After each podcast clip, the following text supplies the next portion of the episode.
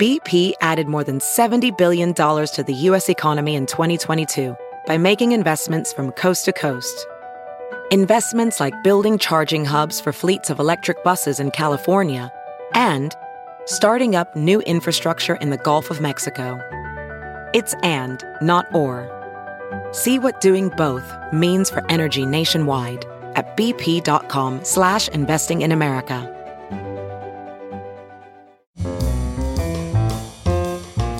This is Merriam-Webster's Word of the Day podcast for Tuesday, July 5th. Brought to you by the new Merriam-Webster's Advanced Learners English Dictionary, designed for students and teachers of English as a second language.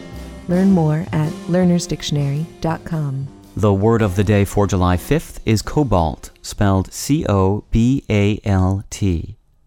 Cobalt is a noun that means a tough, lustrous, silver white magnetic metallic element that is related to and occurs with iron and nickel and is used especially in alloys. It can also mean a strong greenish blue, also called cobalt blue. Here's the word used from Barbara Kingsolver's 2009 novel, The Lacuna.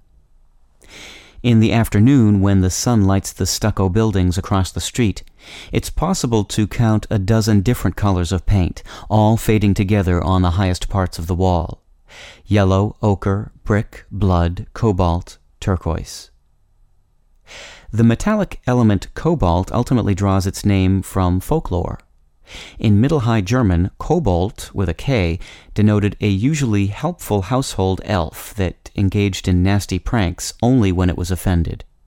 Later, the early modern German word kobold came to refer to a variety of less helpful goblins inhabiting fields and mountains.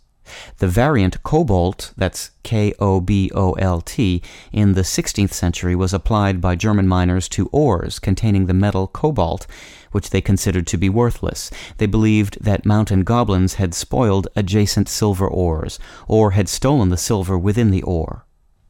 The metal itself, in relatively pure form, was not produced and described until the 17th century, when cobalt, with its first letter influenced by the new Latin word cobaltum with a C, became part of the international language of science. With your word of the day, I'm Peter Sokolowski. Visit the all new learnersdictionary.com, the ultimate online home for teachers and learners of English. A free online dictionary, audio pronunciations, custom study lists, and interactive exercises are available now at learnersdictionary.com.